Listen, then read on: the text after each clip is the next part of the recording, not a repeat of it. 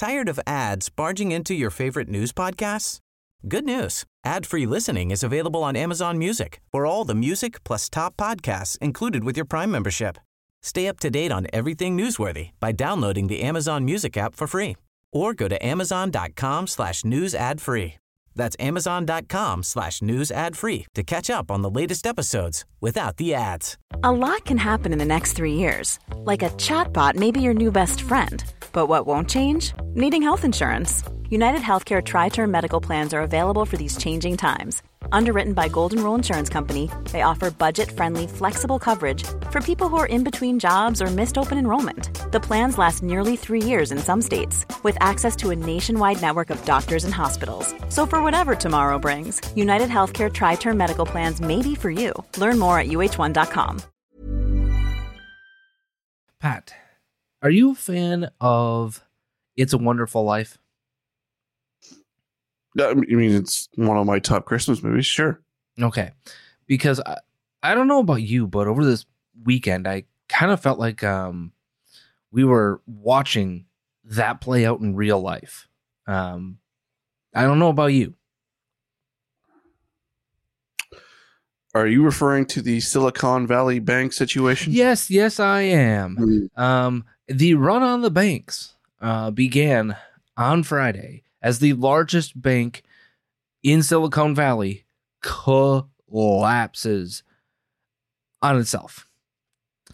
And it turns out that um, taking on bad debt is usually a bad idea. Um, I'm pretty sure, with the exception of the Great Depression, I am pretty darn sure that taking on terrible debt leads to terrible things happening. It, it is almost as if every time in history, with the exception of the Great Depression, which had multiple other factors involved, um, it's a bad idea. Just, just Generally speaking, yeah. Yeah. Mhm, mhm. Mhm. So we're going to talk about uh, SVB. Well, on top of that, though, Pat, it was a fun weekend because it was uh, NCAA Tournament Selection Sunday and some really great tournament games, period, at the conference level over the weekend. So we're going to talk about the NCAA tournament. And of course, Rise of the Fourth Reich. We're going to hit the book club with that. Uh, chapters three and four coming your way today. All that and more on this edition of Critical Thinking.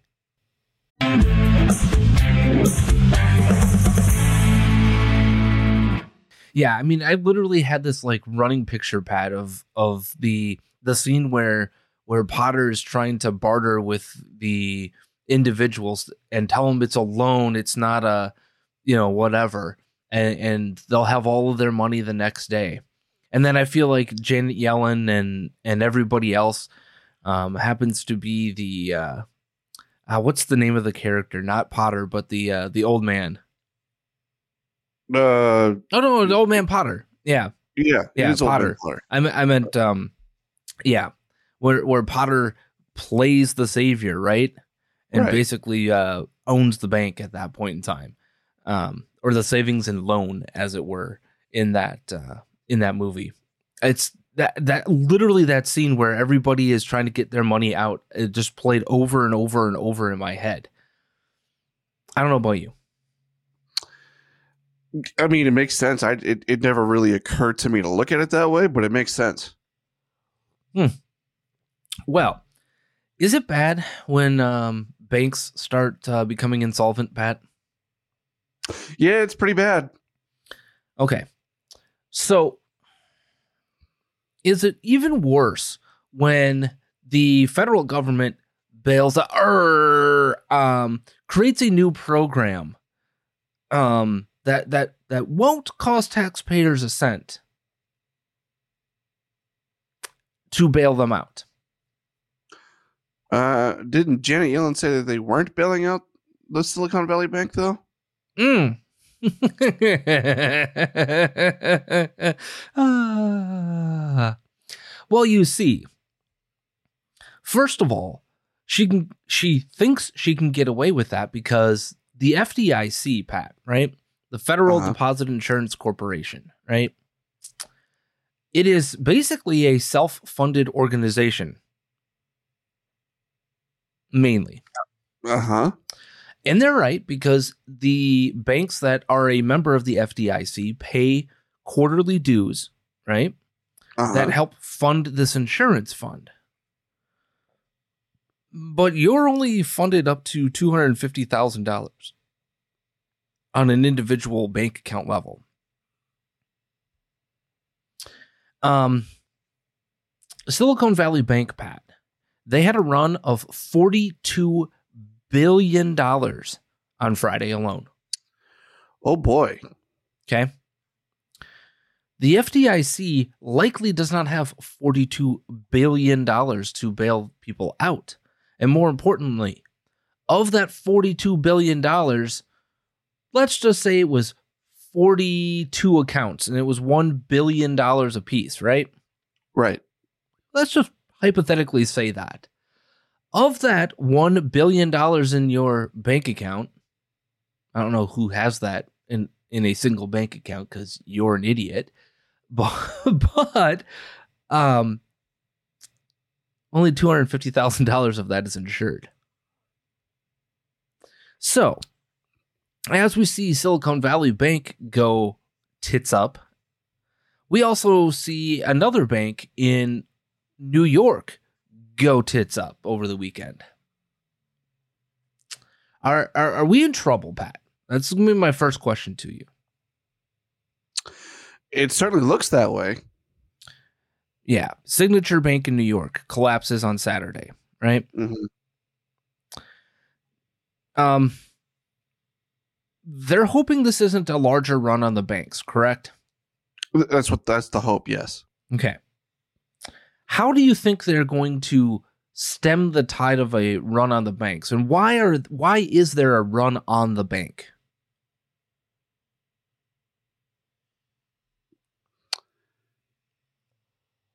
I mean, I I th- I think they're hoping you know the, the whole insured FDIC possible bailout situation that that that's probably coming is going to solve this problem. Sure. Um, I think that's the hope. Right, that is that is the hope, Mm. and we're going to get into the hope here in a little bit. But I want people to understand this: the the the run on the bank is really happening because these banks have over leveraged themselves in debt.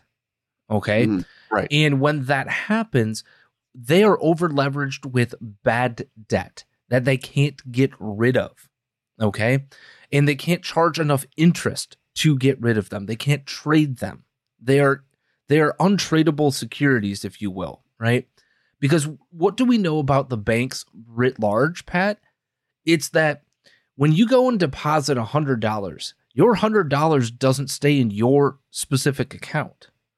It is part and parcel of a larger pool of money that they're going to take and leverage with loans, right? So if you go to your bank, right? Let's say you bank at Chase or you bank at Capital One or wherever you're going to be banking Mhm.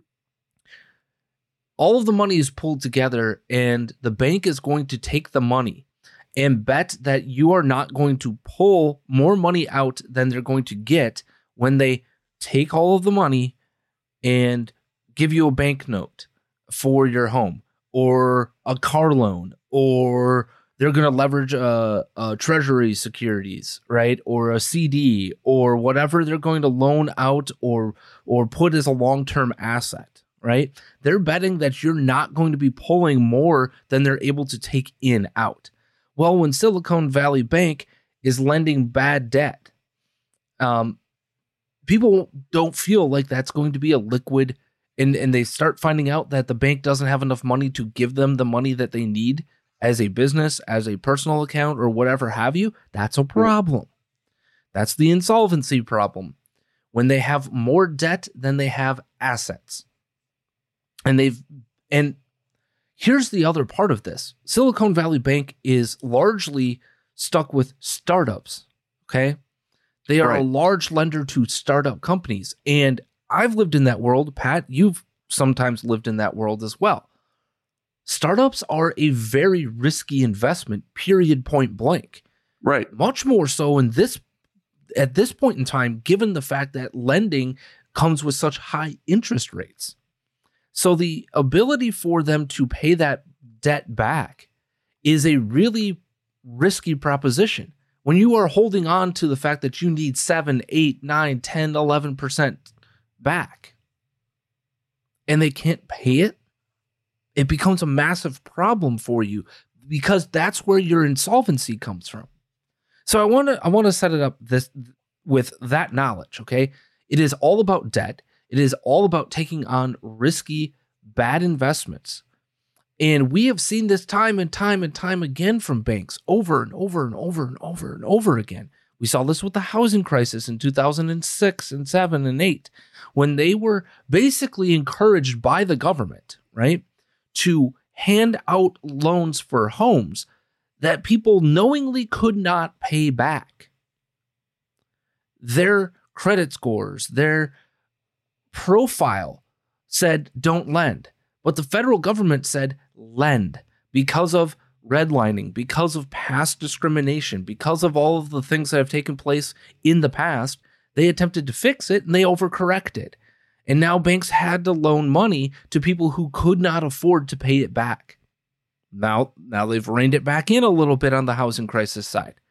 So, what are they going to do from this business lending side of things? I think that's going to be something to watch come down the road here. But, like you said, Pat, the solution to this crisis and the hope that more banks that are over leveraged won't go tits up. Um, the solution, okay? you see, it, it, won't be the taxpayer that is on the hook, right? That's the big thing. There was going to be no taxpayer bailout. That's what Janet Yellen really told us over the weekend, right, Pat? No taxpayer bailout. Coming. Right. I, I'm not buying it, but anyway. Well, I'm glad you're not buying what she uh, put down because on Sunday they announced they're calling it the Bank Term Funding Program, BTFP for short. Okay. Mm-hmm. They're not calling mm-hmm. it a mm-hmm. bailout. Mm, oh, okay? yeah. Uh-huh. But the Fed is involved, which means it is. Oh, you know what? Modern monetary theory. I forgot it's a Monday. It's a modern monetary Monday. I forgot about. It. Shit. How did I forget that modern monetary theory solves all of our problems? Well, you you, you see, Andrew, um, you're just a dumb libertarian that that doesn't understand how real modern monetary theory works, and you, you just need to embrace Hold up, it. wait a minute. Yeah, you actually believe that modern monetary theory works? No, I don't. I don't. Oh, okay. So I, I, was being sarcastic, but um, yeah. The Fed last night, okay, mm-hmm.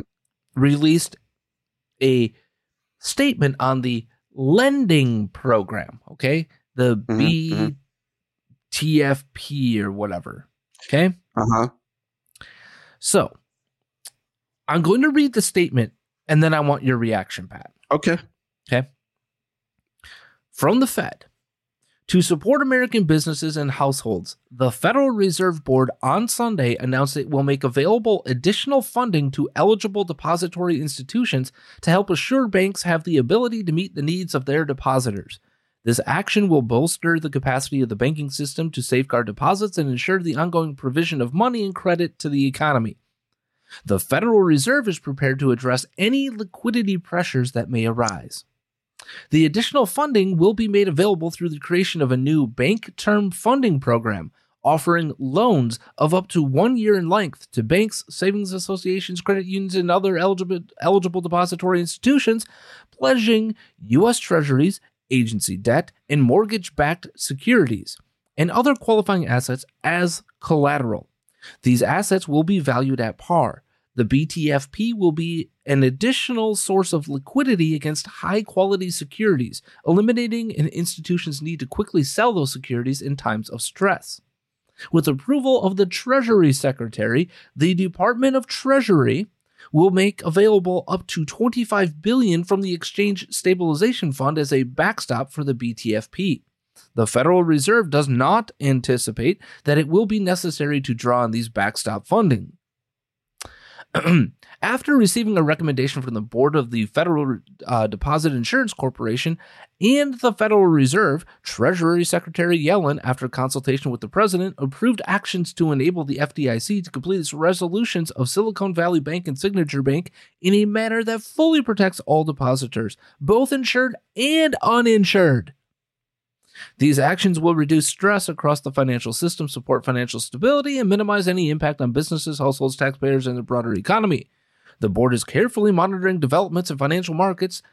The capital and liquidity positions of the U.S. banking system are strong, and the U.S. financial system is resilient. Depository institutions may obtain liquidity against a wide range of collateral through the discount window, which remains open and available. In addition, the discount window will apply to the same margins used for the securities eligible for the BTFP, further increasing lendable value at the window. The board is closely monitoring conditions across the financial system, is prepared to use its full range of tools to support households and businesses, and will take additional steps as appropriate. Anything that you uh, picked up on? Yeah, yeah. Um, they're saying it's not a bailout, right? You know, it's kind of like uh, this concept of uh, putting sprinkles on dog poop and calling it not dog poop, but it's uh, still dog poop with sprinkles on it. That's exactly what this is. They're peeing on our leg and telling us it's raining. Yeah. Mm-hmm, mm-hmm, mm-hmm, can, mm-hmm. By the way, can you get me a towel? Um, because like that, my leg is soaked after that. Uh, um, is that from the dog that's sitting by you? No, no, there's no dog in my room. It's just you oh. know the, the government peeing on our leg and telling us it's raining. Oh, okay. Yeah. yeah. Okay. Yeah. yeah. Um. There's one key word here. I don't know if you picked up on it. Okay. It starts with an L and ends with an N. It has Loan? an O and an A in between it. Loan. Loan. Loan. It's a loan. It's a loan. It's a loan. okay. So Pat, if if the Federal Reserve, okay, mm-hmm. along with the Department of Treasury, uh huh. So the Federal Reserve is actually not part of the government, right? It is it is wholly separate. It is a completely separate entity. It just has the ability to control our monetary system. Well, uh-huh. the Department of Treasury is not, right? The Department of Treasury is part of the system, is part of the government. Okay. Mm-hmm. Mm-hmm. The FDIC, while its own corporation, still gets some federal funding. Okay. Um, where's the money coming from for these loans, Pat? Gee, I I wonder. Um, could it be the taxpayer? Also, a $25 billion um, exchange stabilization fund from the Department of Treasury is directly from the taxpayer. We are literally paying for this, at least on paper, because everything is on paper when it comes to MMT, right? Well, yeah. Um, and also, we should probably point this out. You know how you were saying in the beginning of this that uh, the reason why these banks are going tits up is because they made bad investments and gave out bad loans to bad startups. Yep. Isn't the government doing the same damn thing here and bailing these out? that was going to be point number three that I made, Pat. So we're going to give a year long loan to a bank that has been proven to be insolvent, right? So that in uh-huh. the hopes that they can be made whole and people will still continue to invest in these banks and put their money there and put their loans there and therefore they would be able to pay back those loans. We ain't seeing that money. Let's be real. And furthermore, Pat, let's say that um, there's an issue and we have to go to this this uh, exchange stabilization fund. What number did I quote you that Silicon Valley Bank had uh, received for its depositors pulling money out. How much? Oh, on Friday, how much was it? Uh, you have to remember. I don't remember the number now. Forty-seven billion. Ooh, yeah. Is that greater than or less than 25 billion? Uh, th- that, that's greater. Okay. Yeah. So that's just one bank. We also have Signature Bank, right? Yeah. And we don't know come Monday what those things are going to look like elsewhere. Okay. Yeah. So, how much are we going to backstop with the FTBS? Then, how much are we going to run through the exchange, the Exchange Stabilization Fund? The, the Exchange Stabilization Fund, as the backstop, wouldn't even cover half. Well, it would cover just about half, a little over half, I should say, half of what is owed in the Silicon Valley Bank situation, let alone we don't even know how much money in the Signature Bank situation because it happened on Saturday.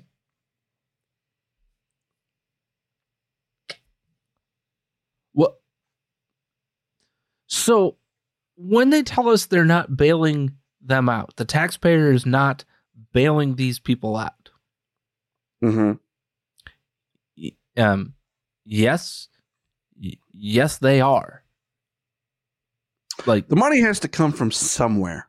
yeah, And that's that, that's why that's why I'm like, yeah. If if it's not the taxpayer, then who is it? Um, is it that tree that they have in the Fed that no one knows about that just grows money? Because we all should be having one of those in our backyard at this point.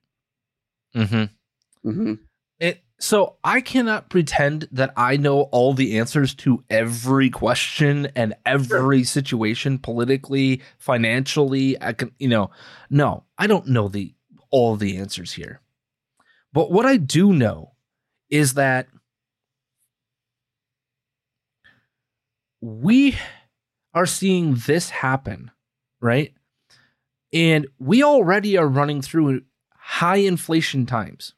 In fact, we missed the mark on where we thought we were going to be in the first quarter when it came to inflation already, right? Right. Okay. At least the first two months of the year. Um, because we're in March, so it'll still be the first quarter. So the first two months of the year, we we've missed our inflationary marks, meaning inflation is worse than they expected it to be. Would this or would this not just increase the inflationary pressure, Pat? Because what are we doing? What are we doing if we're talking about fully insuring $47 billion for one bank and maybe let's say Signature Bank's another 20? Let's just say that, right? So we're talking about 67, sure. 70 billion dollars that we're just sucking into the economy. Gee, what's that going to do to inflation? It's not just that, because what we are doing is propping these banks up, who will then go out and have to do what, Pat? Because banks are not going to make money when you just simply deposit cash, right? Or deposit your your payroll or whatever have you, right? I'm I'm guessing they're going to go make bad investments again. They have to make that. investments, right? And they have to make investments that will make them quick money. So short term debt is usually bad term debt. Actually, you know what? You know what they're going to do, Pat? What's that? And here's the bet that the Treasury is making. And here's the bet that the Federal Reserve is is making. They're going to go out and purchase the short-term US Treasury debt. That's what they're going to that's what they're banking on. It's a circular monetary uh um um how I don't I don't want to put this in a no, I don't want to do that. It's a circle, you know what. Oh, yeah. hmm Mhm. hmm That's what that's what that is really their only option because you can't go and get mortgage, right? hmm You you can't do now. You would get some money back on a six and a half seven percent loan, right? You're gonna you're gonna be able to do some of that business, but you're not going to be able to do enough of it because it's long term debt. You have to buy short term debt to pay off a one year loan, right?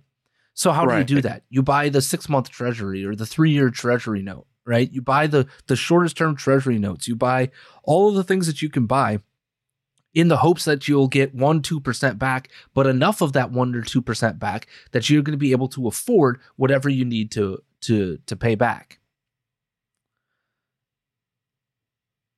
That's bad in and of itself.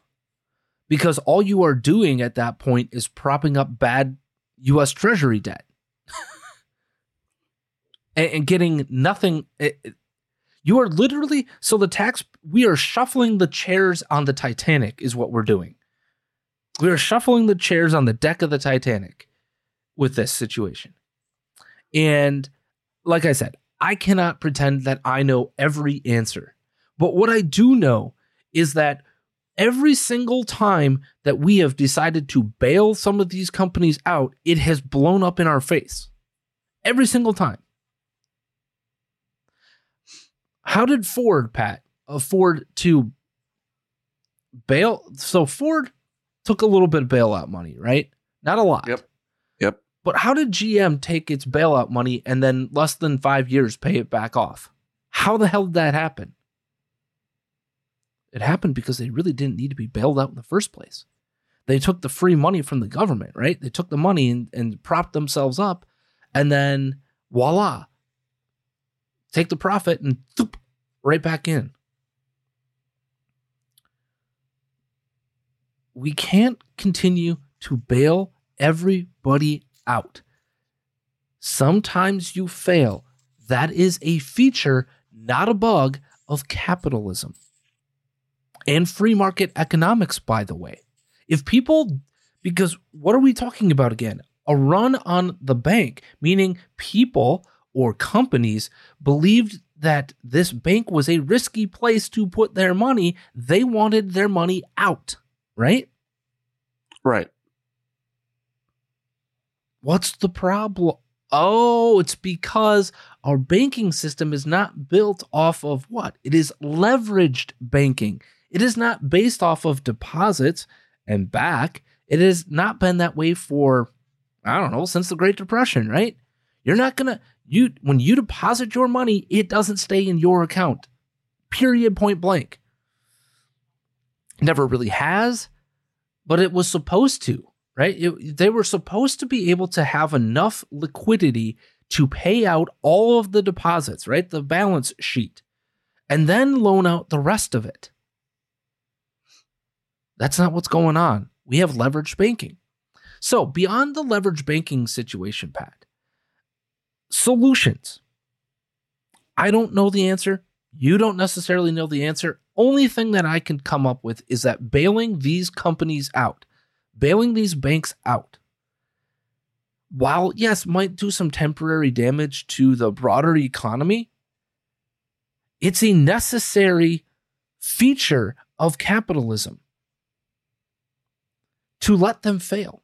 And I think Vivek uh, Ramaswamy, who is running for um, the president of the United States in 2024 under the Republican Party mm. had a really great answer to this. And here's the reason why I trust him because he is heavily involved in securities and in the banking system, right? He is one right. who kind of created the, um, I forgot the name of the fund, but it's an ETF fund that works basically to destroy the BlackRock and the Vanguard you know ESG conglomeration, if you will, conglomerate that has destroyed many a uh, a board of directors, right?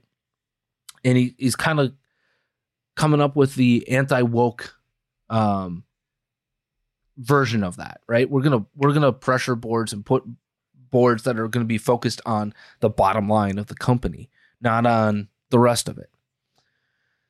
So he knows this system intimately. And he had some really, really important things to say. Um, he said the right answer is this, Pat. No depositor amnesty for SVB depositors. Let it fully fail. Number two, FDIC should get out of the way and let whoever wants to acquire Silicon Valley Bank to actually do the deal. Number three, Monday morning, increase FDIC guarantee to $10 million for all banks. This prevents a run on other banks. Okay. He continues If the US government bails out SVB, we should rightly expect an Occupy Silicon Valley movement of historic proportions, and unfortunately, it will be justified. He's not wrong No, he's not. for me. I, I, I honestly think this is a this is a reasonable solution to this problem because on the backside of the bailouts, Pat, we we talk about the inflationary pressures, right? We talk about all of these other issues.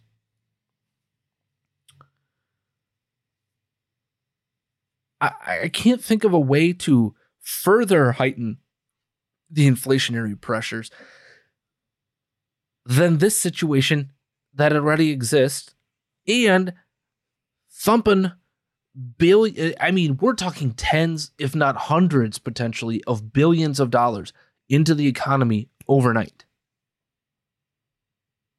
That's not good. That's not healthy. To an economy in which we sometimes have pumped trillions of dollars right? And we have not relieved the inflationary pressure we've made it worse. Meanwhile what is the fed signaled jerome powell ha- what has the Fed Chair Jerome Powell signaled? That we're going to continue rate hikes. How did we get to the point of the insolvency issue? Because the interest rate is so great for lending from the Federal Reserve to the bank, right? The the bank has to go to the Federal Reserve to get money, right? And it is Right. lending at a base rate, right?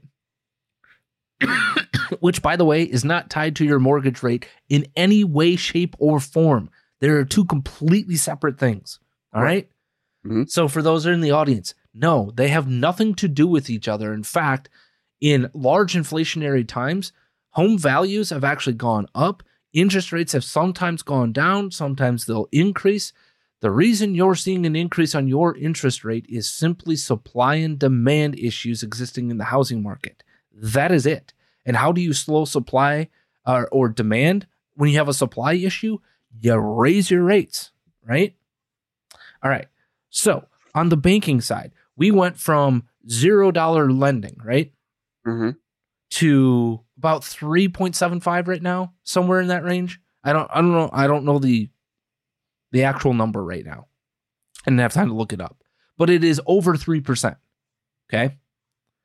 So now you have to pay that back at 3%. So not only have you been lending risky money out to startup uh, companies and maybe or maybe not getting any return on that investment, right? Now you also have to pay back the loan that you gave to or the that the uh, the Fed gave you at a much higher rate than you did before. So your your money is worth less that you're lending out, which you are getting less of a return on. It's a again that circular situation is happening, and you're going to circle it down the drain. What has Jerome Powell said? They're likely to raise rates again, except for what what just happened. We just had a run on the bank, right? Or two two larger banks, right? The largest uh, startup bank, the largest bank in Silicon Valley, you know, crash and burn. So, what do you do if you're Jerome Powell? You've already indicated to the market that you're likely to have to raise interest rates one more time at least in order to stem the rising inflationary pressure, right? But on the opposite side, you're pumping liquidity into the market. And your rising interest rates have created part of the problem. So, what do you do? Do you see the problem that exists, right? You have a broader economic issue and a really large banking issue. You can't solve one by, if you solve one, you create a problem for the other. And either way you go. So, Jerome Powell is damned if he does and damned if he doesn't, right? Damned if he doesn't raise interest rates because of the broader economic inflationary pressure. And damned if he does raise interest rates because of the banking pressure. Thus, the problem of MMT, right? Thus, the problem of a bullshit economic theory being put into practice by both Republicans and Democrats, by the way, for the last 15 years. Whether they knew it or not as a theory or as an economic practice, they've been doing it. Look at the budget for 2024 and the fiscal side of things. We haven't even been able to touch on it, Pat, you and I. But what do we know? They are talking about over the course of 10 years going from $31 trillion to over $50 trillion in debt on our national debt. Oh, but they're slowing the rate of the deficit. It, right, but we can't even afford to make the interest payments anymore. Thus, the problem that exists until we can reverse that situation. We really have to have, we do not have a spending issue or excuse me, we do not have a take in issue. We have a spending issue. We have a loan issue. We have a modern monetary theory issue in this country. So, if you want to look at how the hell this happened, look at modern monetary theory in practice. That is exactly how we got to this point. It is government, it is business, being cronies of government. It is bad banking policy and cronyism within that. And it's bad business practices. It's all four areas. There are there are no innocent bystanders when it comes to this. Because Pat, it's free money, right? If you're if you're a startup company, right? It's free money. We no just, such thing and, and I want to be clear on this mm. because I know startups in which it might be three, four years, right, before they even have a product to put out to the public because of R and D, because of you know all the patents and all the stuff that they might need, sure. and da da da da da. So it is a long term play for some of these banks, but but when you are literally running on fumes on funding fumes, when you are running on bank loan fumes. In these types of times, you better have a product to put out quick instead of slowly. I, I just I hope people understand we are watching modern monetary theory kill our country economically. And these continued bailouts, because this is what this new program is, okay? These continued bailouts do not serve capitalism well. They don't serve anybody other than the cronies, than the oligarchy that we see exist in this country. That's the only people that it serves. That's it. The rest of us are going to be left holding this bag. This is not temporary. This is not a solution. This is a band aid that will be ripped off at some point in time, and we're going to pay even worse for it. With that said, Pat, I believe it is time for us to play a little bit of the B or not the B. Are you ready? Oh, I'm ready. Okay. Lay that headline on me. Alrighty then. Today's headline Oscars ratings soar as nation watches in hopes of seeing someone slap Jimmy Kimmel. Oscar ratings soar as nation watches in hopes of seeing someone slap Jimmy Kimmel. Is this the B or not the B? That is the question. What you're thinking about that, Andrew Coppins, folks? It's Monday. It's the Monday after daylight savings time, which why we still have that in practice. I I I don't I don't know. I don't know, but it doesn't impact people like uh, Andrew Coppins over there because he's a morning person. Um, and you know, people who aren't morning people just you know want to punch him in the face sometimes. But anyway, um, mm-hmm. if you are not a morning person and you need that morning pick me up, I have a solution for you. That's going to coffeebrandcoffee.com. They've got different flavors over there. They've got great flavors over there that that you can try. Um, they, if you have particular flavors that you like, I highly recommend going with those, and then maybe trying one that you haven't tried before, and and running with that as well. If you are not a coffee drinker like me, um, they have alternatives such as tea and hot chocolate.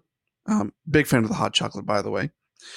All you need to do to so that you don't re- have the issue of not having a morning pick me up anymore is go to coffeebrandcoffee.com use the promo code critical thinking at checkout and you'll get 5% off your purchase. That's coffeebrandcoffee.com promo code critical thinking at checkout and get 5% off your purchase today all right so oscar ratings soar as nation watches in hopes of seeing someone slap jimmy kimmel is this the b or not the b andrew coppins your answer Of course, this is the Babylon Bee. I mean, it, it- we would have heard about it, and and it was Chris Rock last year at the Oscars who got bitch slapped by uh, Will Smith. Which, by the way, have you seen the Chris Rock, the the scene from the the special or the special from Chris Rock? i, I have not Okay, well, number one, it's it's pretty vulgar, so it's like if you can't handle that, then maybe don't watch it. But um, it is hilarious uh, how many ways he finds to call Will Smith a uh, a female dog in like thirty seconds. He calls him a female dog at least a half a dozen times.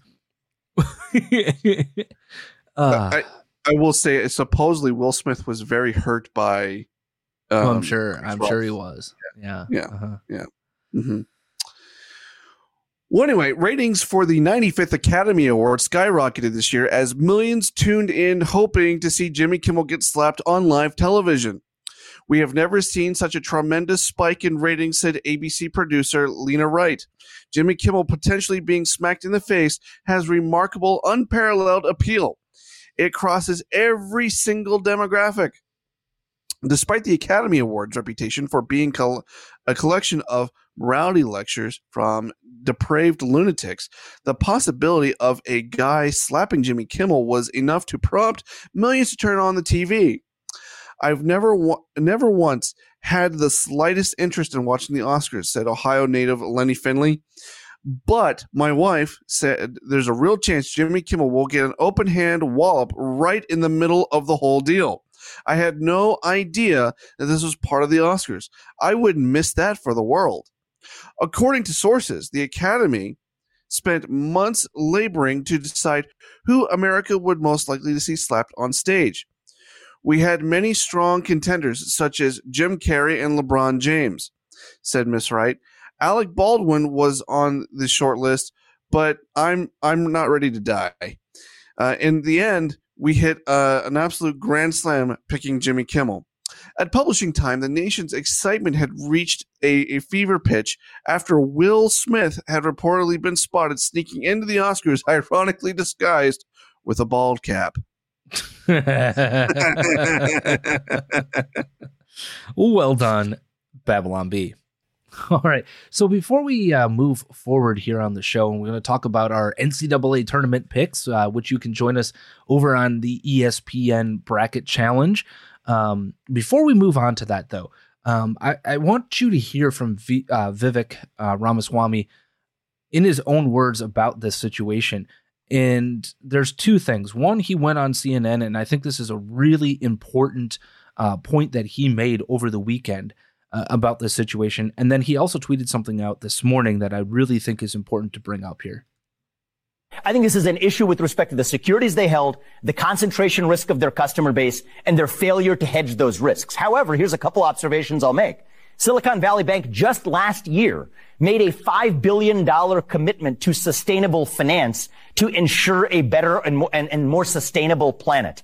If they had actually solved for a more sustainable balance sheet, they would have better done their job. But it's even deeper than that. I think that if they do get bailed out, part of their bet is that they wanted to signal that they're one of the good guys by influence amongst influential people in Silicon Valley, even in Washington DC, by gesturing towards even committing $5 billion, which I don't think is responsible towards something outside of what their core mission should have been focused on. And you know what? The sad part of the story is if they do get bailed out, it'll be because they bought that kind of social insurance. And I've written about this in Woke Inc. It's not that different than what companies like Goldman Sachs did back in the 2008 financial crisis. You play the right games, you influence the right people, you send the right virtue signals, you're the one that gets bailed out if you're Goldman instead of Lehman Brothers who didn't do those things. This is crony capitalism. We saw the movie in 2008. I had a front row seat to it. I was working in finance in New York City back then. It's my first job out of college. It would be a sad thing to see that story repeat itself. And this isn't a left wing or a right wing issue. It's an issue about the integrity of capitalism itself. And that is the point the integrity of capitalism itself. This is why you oppose the cronyism that is going on. Too big to fail is not a thing in capitalism. It isn't.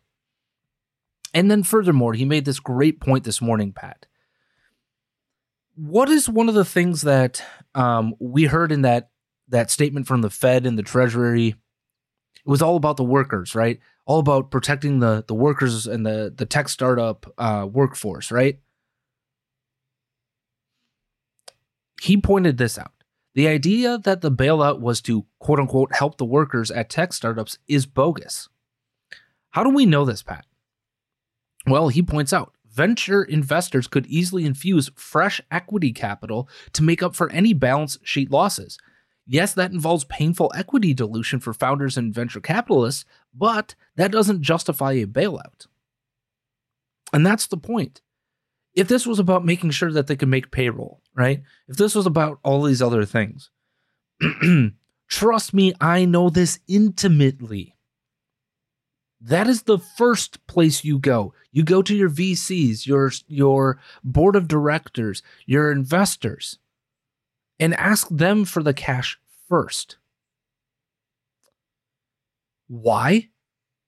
Because they have a vested interest in seeing your business succeed. Much more so than a bank that's loaning you some money. Okay? That's why you do that first. If you really care about your workers, why? Because it's fast capital, by the way. It would be immediate infusion of capital. Boom. And how do I know this? Because I was around for the discussions, some of them, because of my position that I, and because of the program that I was running at, at the startup that I was at prior to my eh, career in real estate. I know this intimately. The conversations that were happening around how do we stay liquid and solvent as COVID hit. Do we need to pull Andrew's program back? Do we need to do these things? Now, luckily, they didn't. Why? They were able to work out a deal given the fact that we had next to no income coming in and next to no whatever.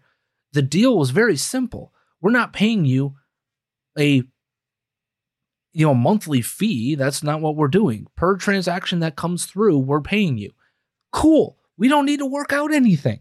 We're paying you per whatever comes through the system. And there was nothing coming through. It was an easy win, right?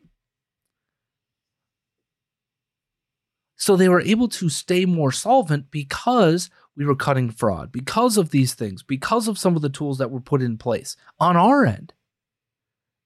And then the venture capitalists, the funds, the people that were, uh, you know, investing in the business said, we're going to make a commitment to try our best. And yes, the PPP loans, but we're going to make a commitment to try our level best to keep all of our employees whole as much as humanly possible. Now, it didn't work out because of the length of time that it took for our economy to kind of start moving a little bit.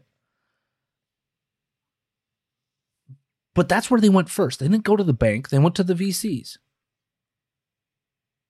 V- Vivek is dead right on this. And if he's not careful, he might just be right enough to make a splash in the 2024 election cycle.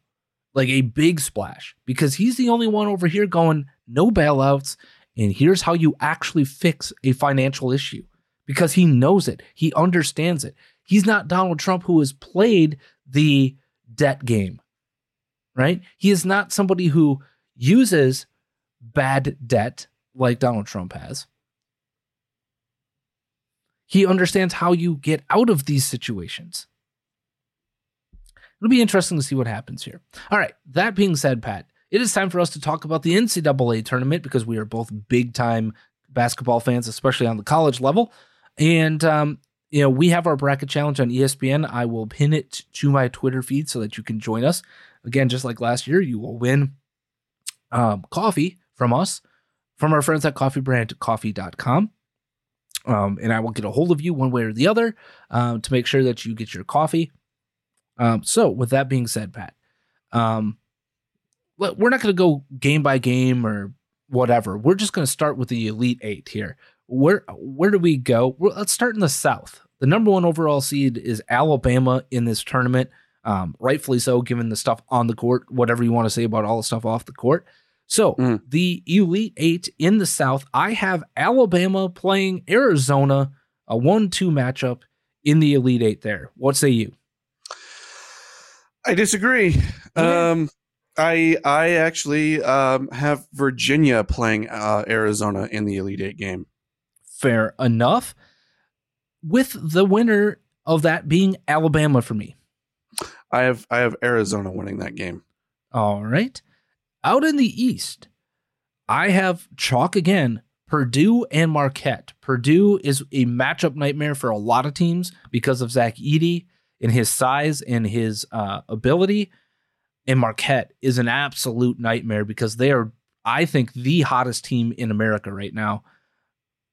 I actually have Purdue winning that matchup though because I think their size and Zach Edey is a is a complete difference maker. And as I always say, the NCAA tournament is about matchups, and Purdue is the biggest matchup nightmare for me in this tournament. Yeah, um, I, I, I agree with you on the Purdue count, but uh, I have Purdue playing Kansas State hmm. instead.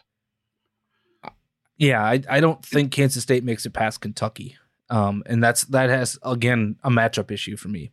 But well, well, Kansas State has has been kind of a dark horse in the Big Twelve this year. Mm-hmm. I I I'm I'm hedging my bets on some upset games here, and like I, I I will say this: I am not confident in my bracket because I'm picking some some upsets this year more more than I usually do. All right. So on one half of the final four, I've got Alabama taking on Purdue. What do you have uh taking on um who did you come out of the South? Arizona? Uh, I uh, well yeah, Arizona. So I have Purdue taking on Arizona in the final four. All right. So um in the Midwest, I have number one Houston taking on my number six, Iowa State Cyclones.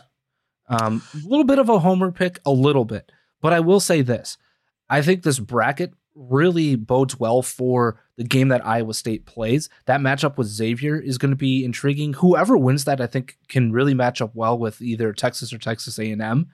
Um, mm-hmm. And so I think Houston, Iowa State. I am picking Houston to go on to the Final Four, though. Uh, I actually have Indiana versus Iowa State. I, I just don't have a lot of trust in the number one seeds this year. Um, yeah, it's a wide open tournament, and for yeah. me, that's a year where I think chalk can kind of hold itself up. Yeah, it, it, this is why I've picked a lot of upsets, just because I don't trust the number one seeds at all. Um, and so I actually am going with Indiana versus Iowa State in the Elite Eight game, and I have Iowa State winning that game. You have more faith in my Cyclones than I do. I, I mean, I would rather the Hoosiers win it, but yeah. Yeah, yeah, yeah. Yeah. Yeah. And then out west, I have a Elite Eight matchup of Kansas and Gonzaga, or Gonzaga, however you want to pronounce it. but I've I've got the Bulldogs, the number three seed, upsetting Kansas, the defending, reigning national champions, because we all know repeat national champions are very hard to find. And I think Kansas has shown some holes. Um, I also think that um, Drew Timme is an absolute, again, matchup nightmare for almost every team. And when Gonzaga is the quote unquote underdog or the lesser talked about in the bracket, the better off they tend to perform. So I've got Houston and Gonzaga in the other Final Four matchup. What do you have? Uh, and so I have UCLA uh, beating Kansas in the Elite Eight, mm. and then I have UCLA playing Iowa State uh, in, in, that game. In that and game in your Final Four. So in my Final Four, it is Alabama meeting up with Purdue and Houston meeting up with Gonzaga. My national championship game is Purdue taking on the Bulldogs of Gonzaga. So for me, it is Arizona playing Purdue, and then Iowa State playing UCLA. I have Purdue and UCLA playing each other, and then my winner overall is going to be Purdue 86 83. Stole my answer. And I think that answer is going to be Purdue 74 68 over the Zags.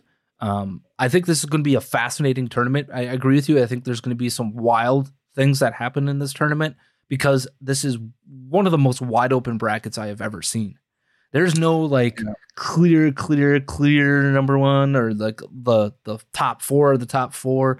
Like I can make an argument that Marquette probably is the hottest team in the country. They could have easily been a number one seed because of what they've done over the last really since they lost to Wisconsin at home mm. in, at the Fiserv Forum. What Wisconsin did to them, and then they turned that switch real freaking quick. Um, so I, I mean, I can make a case for probably 10 to 12 teams being in the national champion this year. Yeah, yeah. Well, I, I, I had to stick with Mike because one of my predictions for the, the beginning of the year was Purdue winning the first Big Ten team to win a national title game forever. Yeah, and I didn't so. necessarily disagree with you. I thought that Indiana might have a chance at it too, but Purdue looks very, very good. So well, in Indiana, Indiana fell apart against Penn State. So yeah, they did. That I mean, talk about a fault. I mean, if they would have hit that shot, that uh, circus shot at the end of the game there. If they would have hit that, holy smokes. But anyway, all that notwithstanding, um, you can enter our tournament challenge. Go to um, go to my Twitter. It's at the Coppin Show. You'll see it pinned there. Again, you can win your uh, own bag of coffee brand coffee from us. Go to coffeebrandcoffee.com. Enter the promo code Critical Thinking at checkout to check it out for yourself the official coffee of this program. All right. So we have a one other thing to get to. This this little book here. Uh, it's called Rise of the Fourth Reich. Uh, confronting COVID fascism with a new Nuremberg trial so this never happens again. We are on chapters three and four. We are on chapters three and four today. Is that right, Pat? Yes, that is correct. So we begin kind of talking about um, some important things here in chapters three and four. Um, first of all, we are talking to in chapter three um, Sam Sam Sigoloff. Um, why don't you let people know who Sam Sigoloff is? Uh, I'm hang on here. I'm having to actually refresh my memory on this one. Well, he's the military doctor, Major Samuel N. Sigoloff. Right. Uh, in um, fact, like the first four chapters are all, I think, mostly military, with the exception of Scott Miller. It's the first yeah, three Scott chapters. Miller, yeah, Scott yeah. Scott Miller uh, was is a doc. Uh, well, no, he's a physician's assistant. I thought. Right, PA. Yeah. Yep. Mm-hmm. Who had his who had his own practice in uh, rural Washington State. Okay. Right. Um. So those are the two people that we're talking to. I don't know about you, but the the Sam Sigoloff one for me given what we saw in chapters two, one and two, this was a little bit of a fluff. I don't know about you. It's it's similar to the previous two chapters. Very similar to the previous two chapters, but it does bring up um off-label medication. Mm-hmm. It does bring up some important um key aspects of what was going on in the military, right? Right. But the most important chapter I think in this book is chapter four for me. I don't know about have, you. Have so you far, this is the most important chapter. Have you finished the book? I have not finished it, but I think this is going to be the most important chapter in the book, and here's why. Okay. Um, because this is somebody who has dealt with patients, actual physical patients in hmm. a clinical setting, mm-hmm. and you can't get more important than that. You can't get more hands on. You can't understand the impact of medicine better than mm-hmm. hands on practice of it. Okay. And how he was able to literally treat thousands upon thousands of people on a daily basis. He talks about sometimes working 21 hours, right? Helping mm-hmm. people um, from either across the country or in his local pediatric, and and then further expanding it into adults. His ability to understand medication and apply it. This is applied medical science. Okay. This is what it means to be a doctor is to find solutions.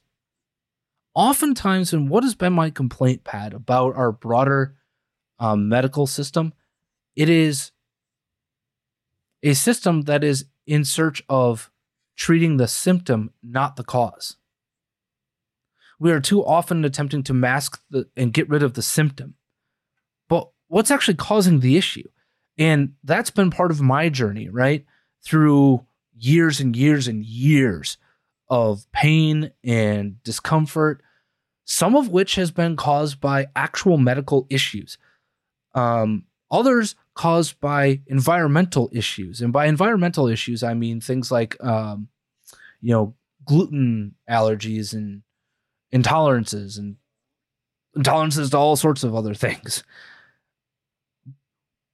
But every every step along the way was all about treating the symptom. And in fact, I literally had my doctor, um, who did my knee surgery here, tell me, "Yeah, my job isn't to treat the cause. My job is to treat the symptom." I, I can't tell you what the cause is. Why? Because he doesn't have enough time to look into it, Pat.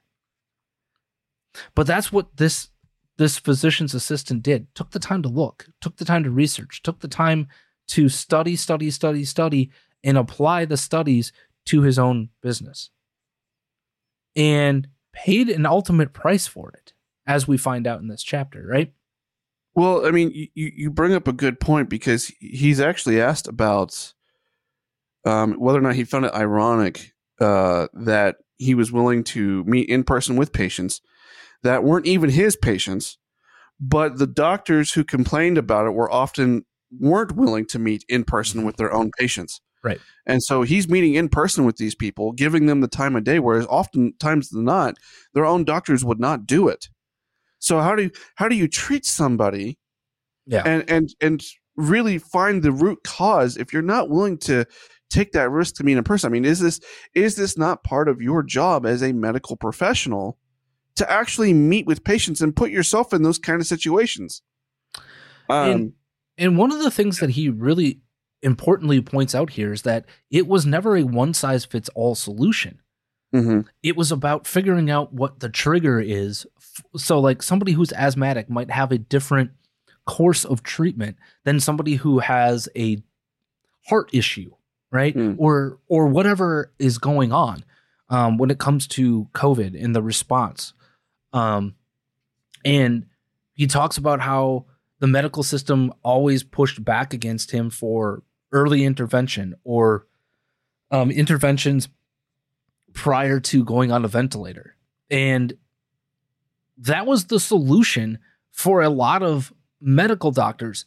Pri- and this is part and parcel of the problem that we have is that they're more worried about keeping their business alive and their practice alive than they are about their patients. And here's why. Because one medical malpractice lawsuit and they're screwed, right? Mhm. So maybe the indemnification shouldn't have been with Pfizer. It should have been with doctors in this case and in medical practices. They were more worried about following protocol than figuring out how to treat the actual patient on a patient by patient basis. It was always two things, right? Um, we're going to give you remdesivir and put you on a ventilator. And what did we hear from from um, from Scott Miller here? If you went on a ventilator, you're going to die. And that's what happened to the vast majority of people. But if he was able to get in with the doctors and give them a different course of treatment, most of those patients walked out. Not everybody. You can't save everybody. That's not a foolproof situation. But what he pointed out in this chapter and why this is so important is he pointed out the medical interventions, right? He mm-hmm. pointed out the problems with the medical system and more importantly, just how This is the case of the fascism. The complaints against him, right? They just emergently, you know, emergency, got to suspend the license. That's what happens here in chapter four. They suspend his license to practice in the state on some bogus crap, too, by the way. Like stuff that had nothing to do with him because they the state of California screwed up with Scott Miller. How many Scott Millers exist in the state of California? Probably a lot. Probably a lot. Right? And so they accused him of fraud. Which didn't actually happen because the the the the person that they were thinking of was a different Scott Miller who was convicted of a felony in the state of California and somehow attempted to use that against him. Well, and, and this is this is the part I like. I mean, I, I, I mean, we, we could talk about the tyranny and the control and all that stuff, like nauseum, like we've had in the past. But yep. he's clearly helped people. Clearly, people have walked out who are who are at death's door that that that walked out of his clinic alive because he in days saved them. He he did something about it, right? Yet you get the Washington State Board gets involved. He gets suspended, and yet he's helped so many people. Why why would you why would you want to take someone like that out? It, it, yeah, just, I, I don't understand it. I don't understand that. Other than the fear mongering, other than the control and fascism, right? And, and not only that, but the other part of this is that um he did this in the face of all sorts of pressure from all from all corners to not speak out to not mm-hmm. put a a spotlight on what he did, even including his wife. Wife, right? yeah. And, and this is why I think this is important. Not just because this, this is the beginning of the exposure of the medical tyranny, not just the tyranny of government, right? Which is where we started with the military and the experimentation and all that stuff. But now we're getting into the general population and we're watching the the medical fascism. We are watching the the group think. And we are watching a man who stands up with faith. Faith that drives his decisions. And, and he talks about this and importantly about um, praying for hours and hours and hours uh, after his wife begged him to not do this and, and wasn't going to give him a ride, right, to this big rally that was happening in Olympia. Um, and somebody knocks on his door at 5 a.m. and gives him a ride sign from God, right? And stands up with his faith. And eventually his wife comes around. And eventually his wife is supportive. And eventually all these things happen good, bad, or indifferent. But he's treated literally thousands of people, he saved thousands of lives. That's God's work. And the thing is, I, I, I get I get at the time. I don't I don't think it's so much is now, but at the time, what, he was doing may have been a little more of the unconventional route in terms of treating COVID. I get that. Okay. But has it ever occurred to anyone that maybe when you have something that is unprecedented that, that you haven't seen before, maybe it's time to get a little unconventional in the way that we're treating patients? Well, more importantly, Pat, he also talks about this for all doctors all over the place always do off brand, off market, right? Off brand um, uses of medication time and time right. again. Why? Because they're attempting to treat a symptom or they're looking at symptoms and going, oh, wait a second, this is something that we might want to try if XYZ isn't going to work, right? That's the right. practice of medicine. That is the literal practice of that. And he points out how he did that and how many people he helped. And I and I think the juxtaposition that exists in this chapter m- might set up uh, further uh, chapters. And I think this is kind of that linchpin point of mm-hmm. watch watch what the government will do if you don't toe the line, and um, the scariness of of that because there's not one way to skin a cat to use a phrase, right? Mm-hmm. I, I just in in the fact that the government believed that that was the that there was only one way is the most insane thing I have ever seen. One size doesn't fit all, or whatever euphemism you want to use. Right. Whatever Again, cliche down- you want to use. if you remember my my common saying of what is what is medicine for one, maybe poison for another. Yep. You know, it's it's it's the same concept here, and and oddly enough, like he actually mentions this too. Uh, to this, I don't know if it's to this day, but as of the time when he recorded this interview, he had, uh, I believe, a natural natural naturopathic doctor reach out to him and a, and a, and a DO reach out to him, but he hasn't had a single MD doctor reach out to him in terms of treatments and, and what what he's been doing. Um, now, is that true today? I don't I don't know, Right. But um, and- as, as of when this interview happened, that that's what happened. And what he also sets up is what I have talked about time and time again. A lot of these doctors don't have the time to be able Mm. to go through the science that he was able to go through and look at the studies and figure out, um, you know, piecing together the puzzle for this patient and then the next patient. And and okay this treatment might work for you but it can't work because you're diabetic or you know this or that or or whatever have you. Um they can't do that. So they were just going to go with the protocol given to them by the by the hospital. Why? Because if they go off brand and something goes wrong right? Mm. There there goes your license or there goes your practice because you just got hit with malpractice potentially or whatever have you. But they they uh, they also didn't have time. They were too busy doing other things doing paperwork all the other stuff that goes along with um practicing quote unquote. But to your point they also couldn't practice because how are you supposed to practice when you're just across a screen? I i, I can't Right. treat correctly. I can't draw the blood. I can't do the things that I need to do to really kind of understand what's really going on with you. Right. And uh, so I, I think that was the biggest fail. And I thought this was a very important chapter. For me, this is the most important because of the direct influence he had on patients. I, I think you'll change your mind on that just just for the sake of there are other similar chapters in here about doctors treating Mhm. patients as well. So We'll but see. We'll, we'll see. We'll see what happens. But uh, yeah, next week we'll move on to chapters five and six for you. Um, Which I'm any gonna final preview- thoughts? Uh, I'll, I'll preview those right now. Th th these two chapters, I think, are the two chapters that pissed me off the most. Alrighty So- then. We'll just leave Yeah. it at that. Pat, your final thoughts on today's show. Uh, don't get lost. Remember who you are. No means no. And have you ever tried to rearrange chairs on a sinking ship? Please be smart, be safe, be kind. Make sure you eat all of your meals today. Make sure your deposits are federally backed.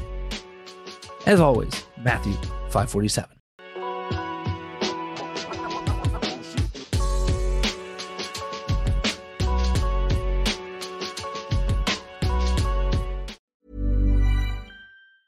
Tired of ads barging into your favorite news podcasts?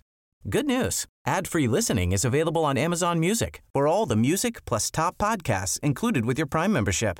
Stay up to date on everything newsworthy by downloading the Amazon Music app for free or go to amazon.com slash news ad free. That's amazon.com slash news ad free to catch up on the latest episodes without the ads.